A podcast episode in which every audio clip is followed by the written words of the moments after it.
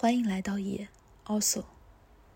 一起发掘短暂但珍贵的共同体时刻。欢迎来到野瞎扯，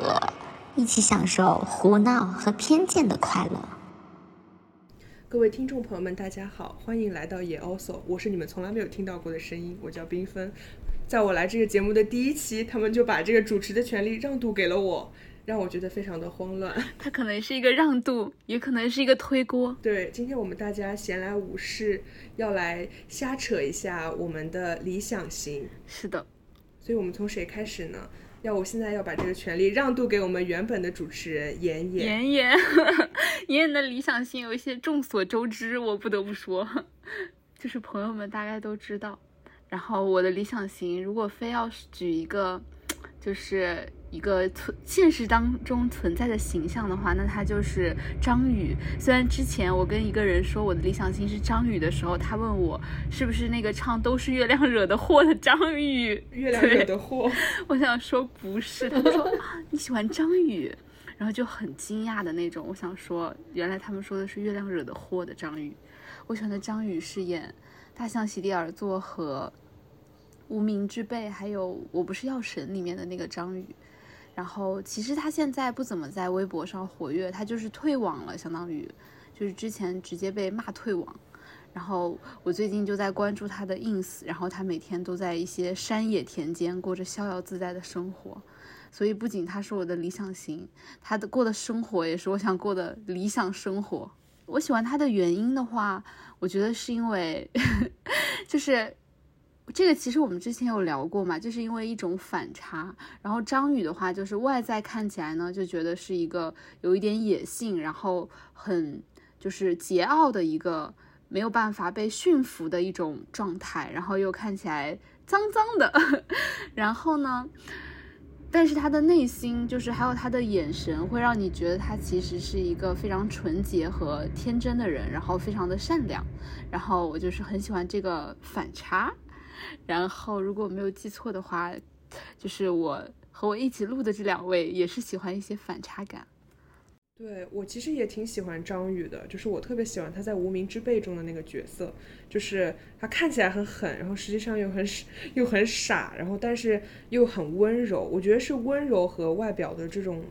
不羁和桀骜显得他就是让人特别想要有征服他的欲望，就是会想要把把他的温柔的就是善良的对世界充满爱的那一面只留给自己一个人，就是会有这种一个占有占有他的这方面的欲望。对，我是一个狮子座，就是我会对这方面会有很强的征服欲。我也会，嗯，但我觉得可能就是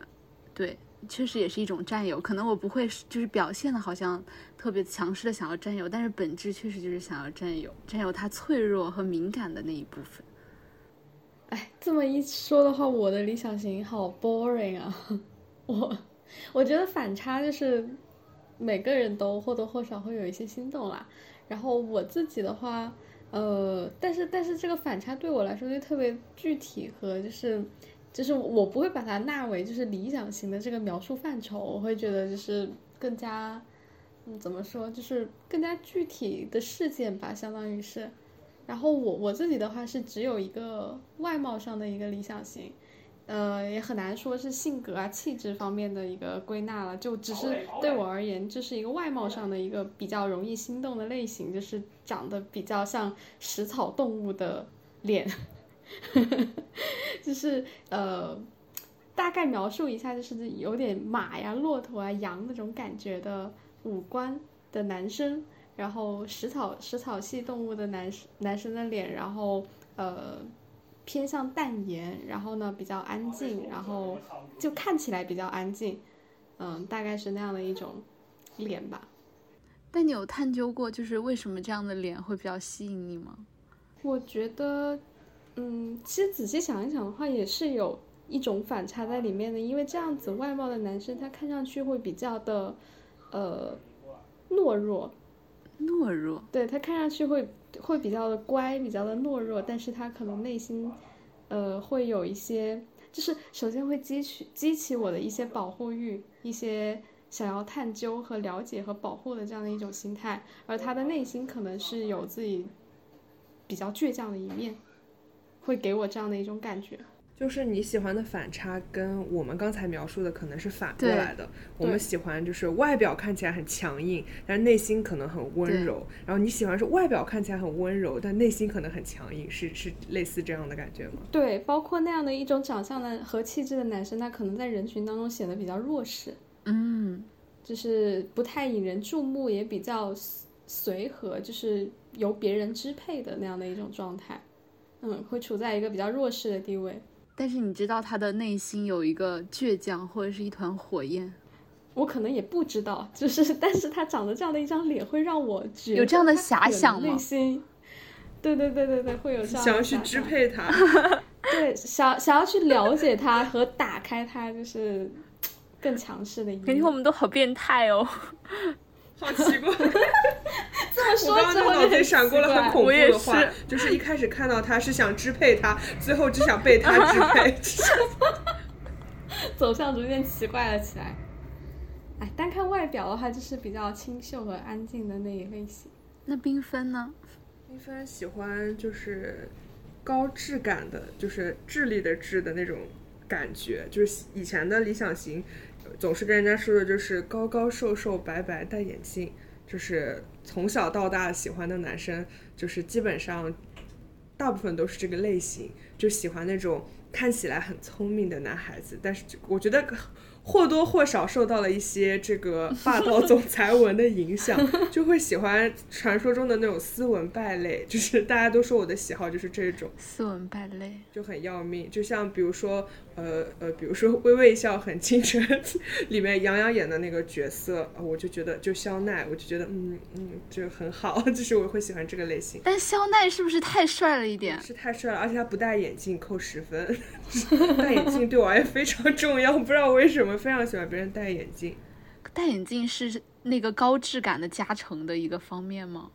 对，我觉得戴眼镜，我也不知道为什么，就是我，比如说我自己戴眼镜，我就觉得我不戴眼镜更好看一些，但是就是尤其是高高瘦瘦白白这一类型的人戴眼镜，我会觉得特别加分。就上次也跟你们聊过嘛，就是那个高涵予，就是他、嗯、我是因为我其实是喜欢那个角色，就全职高手他里面演的那个角色，这个角色本身的设定中是不戴眼镜的，但是他可能是他们妆造觉得给他戴个眼镜比较适合，我觉得他好帅，就是他演的于文州。但是我在其他节目里看到这个男的，我想说你好你是谁，就是既认不出来他，然后觉得他的帅感就是直接减去了一一千分，就这种感觉。而且那个明星我也不是很喜欢，这是可以说的吗？就反正不是很喜欢。哎，没事，他很火，所以就对，我觉得你这个比我还要冒犯。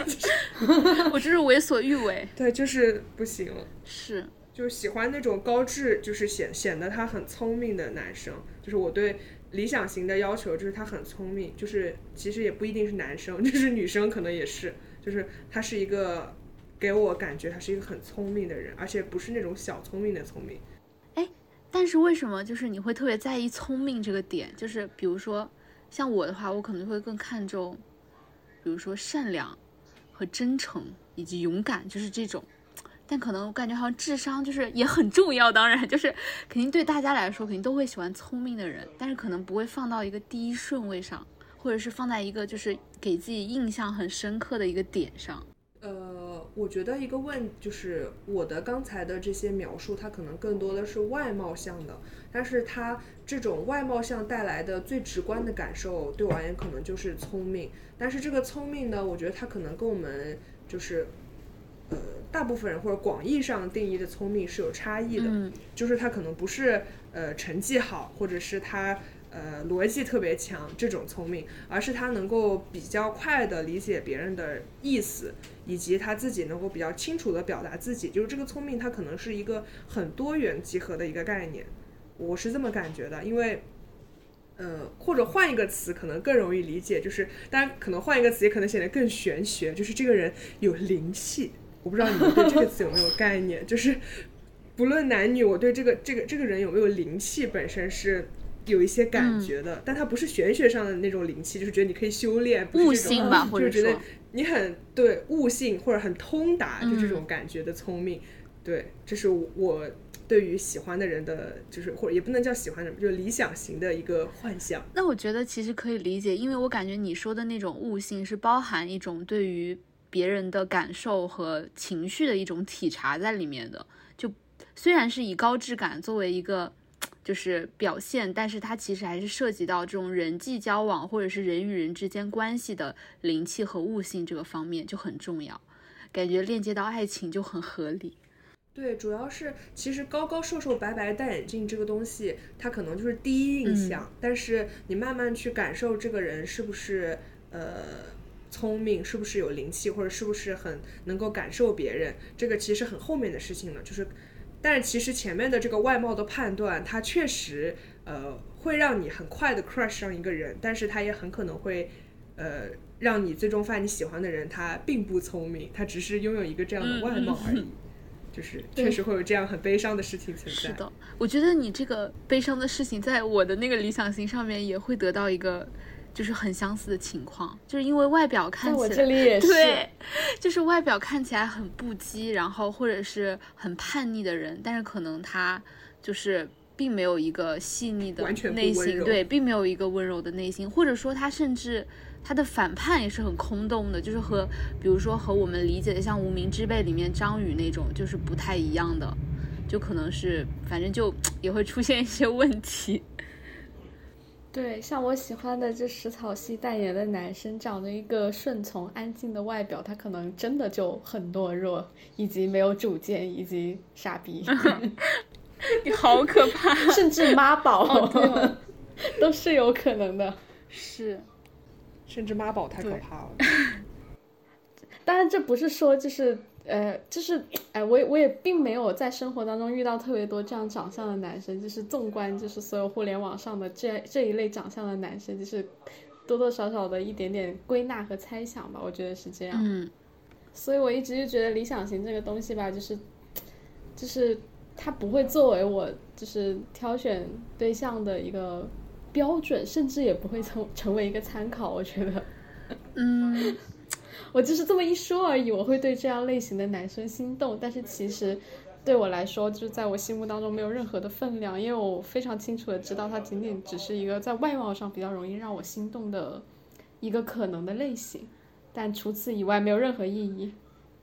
对，我觉得其实理想型它不如更说是一种性幻想对象，对，就是这么理解的。对，就是因为我们大部分对人的那种理想型的描述，可能更多的是外貌上的、嗯，然后实际上的一些东西，它是很难通过一个具体的标准描述出来的。比如你说聪明，比如你说他很温柔，这个都是没有具体的标杆和标尺的。但是高高瘦瘦白白，或者是长得像食草系的，或者是长得不羁，这种都是有一个比较明确的标准的。所以它，而且它是那种比较外表的，你可能很快就能够 crush 上的，所以它我觉得更符合性幻想的内容一些。我觉得一方面是性幻想，另外一方面就比如说像我的话，我觉得就是它也是一种投射吧，就是呃，可能是跟具体的人有关系。比如说曾经有一个类似于这样外形的人，他内心很温柔，然后呃，他对你有一些影响，那之后你再遇到类似外形的人，你可能会把过去的这个人投射在这个新的人身上，然后你会去想象他会和以前的那个人一样拥有这样的内心的一个特质，对，也会有这种联想在里面。对，我觉得这个也是，就是我觉得我的这个所谓理想型很大程度就受到就是自己第一个喜欢的男生的影响。对，他就是对这个类型的，你就会就是一直可能就是觉得这个类型的男生总是能戳中你的心，就是这样一种感觉。对，反正我确实是的，而且毕竟就是我第一个喜欢的男生是在小学的时候喜欢的，就是太早了，就可能说甚至都不能够算性意识吧，但是大概也可以算作是一个性启蒙对象。然后他大概是一个这样子的形象的话，他对你会有一种深远的影响，但是这个影响可能不是很深，但是它延续的时间就会比较长。嗯，我也是有的，就是我其实喜欢过的男生确实都不是那种人群当中比较张扬，就是从外貌到气质都不是特别突出的，然后在人群当中比较显得像是一个就有甚至有一些老好人的那种状态，就是一群男生当中他永远是别人就听别人指挥，然后自己也不会说什么，然后也没有什么特别突出的表现，这样的一种人。嗯，对，我喜欢过的男生大大部分都是这样的，所以感觉还是和经验有很多的联系。嗯，我有我有点好奇一个问题，来，您说，就是渡渡鸟现在的对象是当年第一个喜欢的人吗？呃，算是吧。天哪，太头发了，应该是有点过分了，我觉得这个场合我有点多余了，薛微的。不过对我来说，理想型跟性幻想对象的关系不太大，它就只是一个就让我第一眼比较容易心动，然后会比较想要去靠近和了解的这样的一种心动。性幻想的话我另有取向。那请说一下吧。我想听一下。这我的性性幻想的话肯定都基本跟 S M 的关系更大。对，在性唤起这一方面就是没有没有任何就是性幻想能够跟 S M 匹敌在我这里，所以它跟外貌的关系不是很大。对，主要跟那个关系的状态有关系。对，就是我的性幻想都还是聚焦于场景和氛围的。嗯，哇哦，扯远了，扯远了，扯远了。这是可以播出来的吗？但没问题。我们之后小宇宙是这么开放的平台，我们甚至还想要专门做一期 S M 的呢。对，对，我记得你们上次讲过。对。但我其实就挺好奇，就是因为我们也刚刚聊到，就是说理想型其实对我们来说是一个就是最开始的一个外形上的吸引，但是最后我们会看重内心的一个部分，所以我们就会可以聊一聊，比如说真正在性格或者是人格上的特质的一个理想型，或者说你最看重的一个核心的东西是什么。要不你先。嗯，我觉得我最近有一些就是描述上这种改变吧，就是我之前呢，我就会一直讲，我就是说，呃，可能以敏感、细腻作为一个核心，当然肯定还会涉及到刚刚提到的真诚、善良和勇敢嘛。但是我最近会觉得，就是与其说我更看重的是真诚、善良和勇敢，不如说我希望就是对他来讲，嗯。不成为一个真诚、善良、勇敢的人是有难度的，就是反过来的，就是比较接近于如果说现在要让他做一些违背这三样事情的呃举动，对他来讲是一件有压力或者是会有阻碍，会在内心有阻碍的一个状态，我觉得我就已经很满意了。就是他跟自他会对抗自己的一些黑暗面吧，就这么说，他会这个我觉得可能也会涉及到自省，然后它又会链接到敏感和细腻这个部分，就所以我其实还是会喜欢就是一个嗯、呃，这个本质上来讲可能会跟我有点像，就是会思虑比较重的人，就是他会想的比较多，对于自我然后对于世界会有比较多的感受和自省，还有一些反思，然后这件事情会让他可以去对抗自己的黑暗面，然后也去对抗一些社会上不公义的事情，就是我觉得就是它很复杂，但是它可以在这种呃复杂当中坚坚持自己，而这一点是通过自省来达成的。嗯，我最近新的一些感受。就这个是你最看重的对方的特质，对吗？对。哦，感觉要求好高啊。那要不然我为什么单身呢？我起码听到了五个特质。但我觉得核心就是一个呃，我觉得核心就是他是一个有思考的人，但是他在思考过后不会去堕落到一个虚无，他还是决定去成为一个真诚、善良、勇敢的人，就是经过了思考，而不是天然的。就是之前我和橙子你看到那个表情包嘛，就是呃看到阳光的帅哥，感觉就是心毫毫无波动，然后看到什么长发、童年不幸，然后心砰砰跳之类的，就是就他很搞笑，但是我觉得确实是这样，就是我希望他的选择是经过思考的，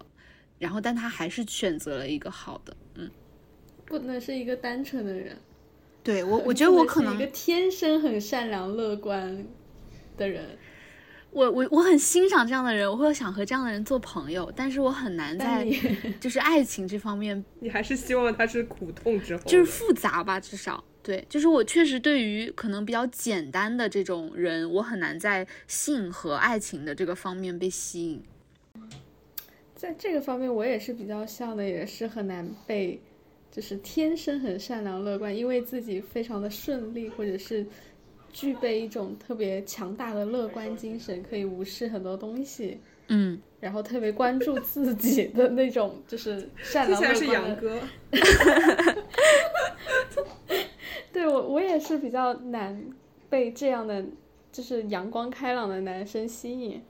就是我我会就包括刚刚我说理想型的时候，就其实也有这个状态，就是他可能嗯自己有很多压抑的地方，有很多呃烦恼的地方，然后他整体来说可能在他的人生当中或者在他内心的某一个部分，他是处在一个弱势的状态的，嗯，然后他想他想要改变也好，或者是他想要就是就做一些挣扎也好，他可能处在这样的一个状态里面，也有很多想要改变的地方，也有很多就是想不明白的地方，也有很多困惑，也有很多嗯担忧的这样的人、嗯、对。然后但是我最看重的一个特质，就真的要交往和相处，尤其是发展长期关系的话，我最看重的特质还是勇敢，就是这个勇敢就是包括、啊、我刚刚刚想补充的你先说。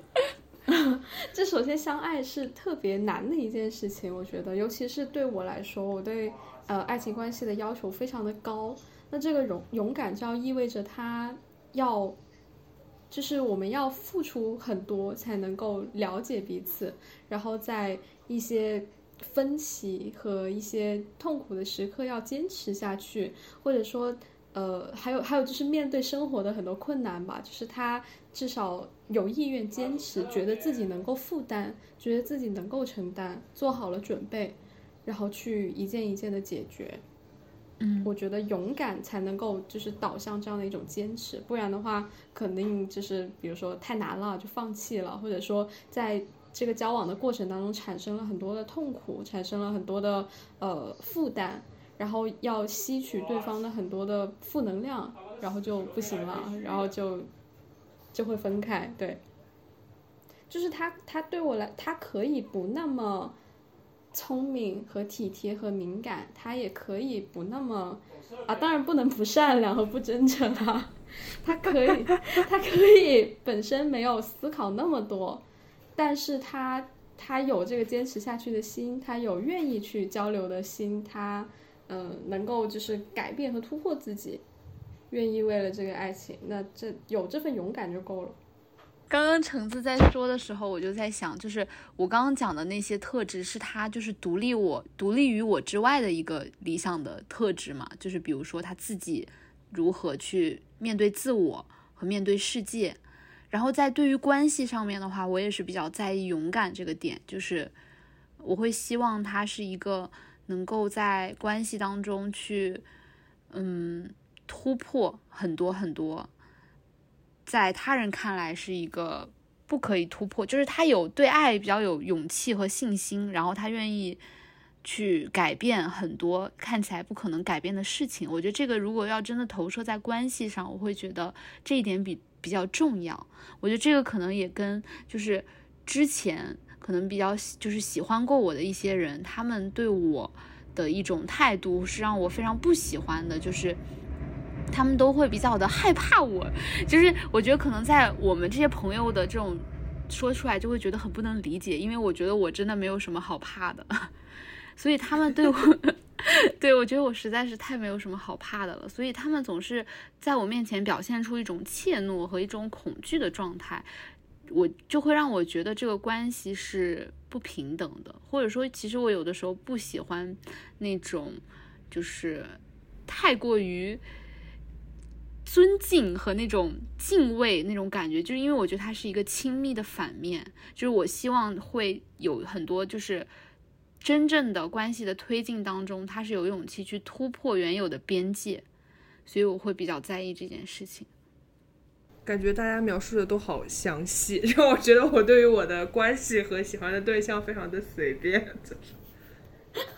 就是就是我我我感觉我刚思来想去，就是听他讲，包括我自己想，我好像就只有一点要求，就是我希望他是一个有同理心的人，就是就是我对于关系中的就是另一方的要求，嗯，就是当然也可能是因为很多东西都会被我的强制性逻辑归到没有同理心这一点上，就比如说他他不够勇敢啊，他不能体会我的痛苦，他没有同理心啊，他不够细腻，他没有感受到我的痛苦，他没有同理心，就是可能会会被我自己归因到这一点上，就是我我的感受是这样的，就是我非常需要我的对象是非常具有同理心的人，就是他可能呃不一定要是能够就是悲悯万物的，就你你也不需要做一个就是爱世界的圣母，但是你必须是要能够知道，比如说别人为什么痛苦，别人就是比如说我为什么痛苦，我为什么在意某个事情，或者说你必须是愿意能够去同理，就哪怕你的同理心没有强到这个地步，你可能不太理解，因为大家的生长环境可能都不太一样，每个人的受到的教育包括一路以上的经历也不太一样，但是你得愿意去同理这一切，就是你愿意去倾听这个呃这个事情发生的道理，我是这么想的，就是我对这个的要求非常高。然后就是我前面提到的那种外形的男生会给我一种他可能更擅长这一点，但是呃过往的经历也告诉我确实不一定如此对的，对，所以就是后面就是其实我现在的先生，对，这么说好奇怪就是很甜蜜呃可能呃不是特别符合我最开始说的那个形象，但是他确实就是在这个方面，他只是现在不符合吧他当时也不太符合吧，他没有高高，高高瘦瘦白白，第一点不是高高吗但他白白瘦瘦戴眼镜啊，他现在是白白胖胖戴眼镜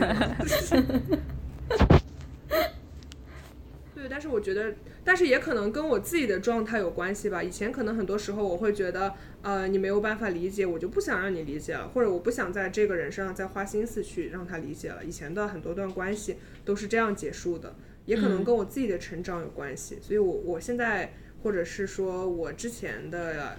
跟我先生在一起的这个六年的时光里，可能这方面我自己也在成长，嗯，我觉得这个可能对于关系还是很重要的，就像你们刚才提到的那些特质，我觉得我自己也没有那些特质，就是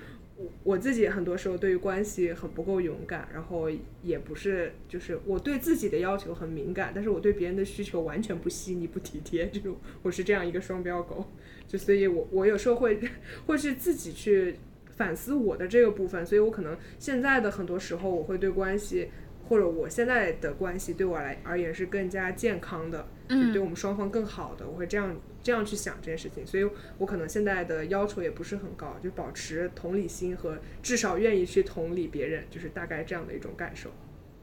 嗯，这样的一种需求，对，嗯，对，所以我和橙子也会觉得你和杨哥的关系很不错，就是他让就是他让你的状态变好，我觉得这个也是一个，就是如果真的在实际关系里面，就是很明显的能够看到你们在一起，然后你的状态更好了，那这个关系大概率就是很不错。对，但是我刚刚看到他掉了二十万卢文，我现在有点心痛快我觉得妍妍你的要求实在是有一些太过分了吗？多而具体，可能是我可惜我们这是一个音频节目，我现在就想到，我不知道你们有没有看过那个图，就是两个半圆坐在沙发上，在那里他们应该是一对夫妻，他们一个是凸出来一块，一个是凹进去一块的，在问另外一个半圆为什么找不到对象，那个半圆身上的图案就是复杂的要死，就是他没有办法找到自己的另一半是我吗现在就有这样一种感受有看过那个图吗？就很好笑，你可以找给我，我到时候可以放在那个 show notes 里面对对，我觉得就是妍妍，笑死我了。但是我不是只是那个什么吗？我不只是嘴炮吗？就是我实际过程当中我也没有按照这个去挑啊。那也是，那那那当然也有因为挑不到的因素嘛，但是可能你就是内心也会就是有一种将就和迁就的感觉。嗯，其实也没有了，我一生头什么都不管了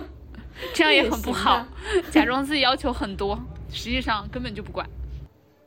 那也可以吧，我觉得。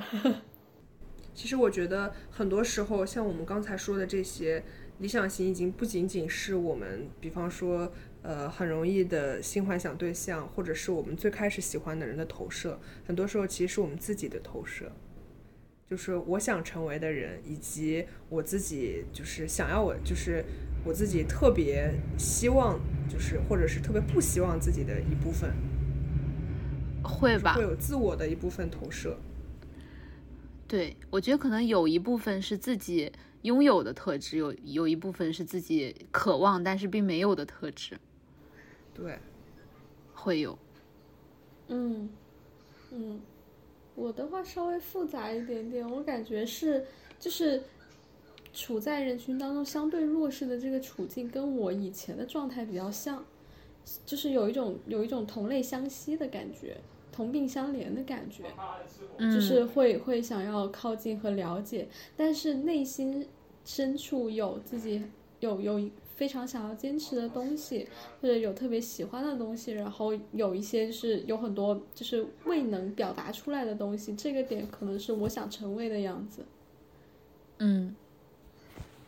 就是处境会有一部分相似的地方，但是嗯，内心当中可能我更嗯怎么说就是嗯就希望希望对方是一个内心强大的人吧，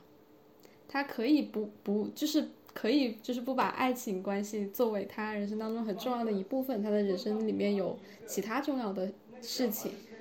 其他重要的东西。对，然后这个内心世界是非常丰富的。你现在对象符合这一点吗？我总想问这些奇怪的问题。他符合，他符合。他他他其实完全就是基本上就是我刚刚说的那个描述，就是他。并不是特别出众的存在，就是特甚至可以说是不出众的存在，就是单从外形和气质上来说，就是以前就是在一群男生中间他也不是特别起眼的那个，但是他的内心世界确实是很丰富的，就可能可能甚至在在小的时候还看不出来，但是他就是有自己喜欢的东西，以及有自己擅长的能力，然后他有很多想要做的东西，而且他也确实不是一个心思特别细腻的人。嗯，所以你就是跟你的理想型在一起。哎，真的太过分了！我想自然离席，真的太过分了。但是单从就是外形的那个理想型上来看，他也不是完全符合，就是他长得没有特别像食草动物吧。但是你那个外形本身只是你的这个内在的一个外延部分。对对 对, 对, 对, 对，你觉得对。好烦啊，确实是这样的。那毕竟也是我第一个正儿八经喜欢的人，那本身也是受他影响。好烦哦，有点牙疼，这不知道为什么有点牙疼。酸吗？还是舔掉牙？我的头开始剧烈的疼痛。OK， 头风要犯了。我感觉，我感觉橙子基本上就是说，只要谈到爱情，都会来这么一波，让人牙酸。他已经乐不可支，笑不拢嘴了。对，你在娇羞些什么？受不了了！救救我！哎，我为什么要和你们两个在这边讨论这个？真的很烦。然后最后被你们两个说成是一个奇形怪状的半圆。最后就是你们两个、哦、谈了恋爱，一个找到了理想型，一个自己变得更温柔了，然后我就是一个奇形怪状的半圆，太惨了。这是我们这场会议的会议纪要。妈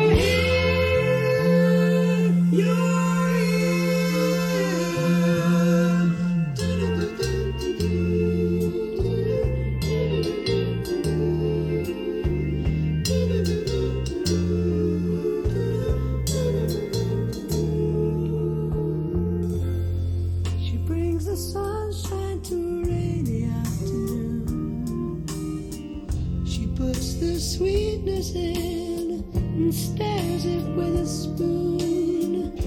She watches for my moods, never brings me down. She puts the sweetness in.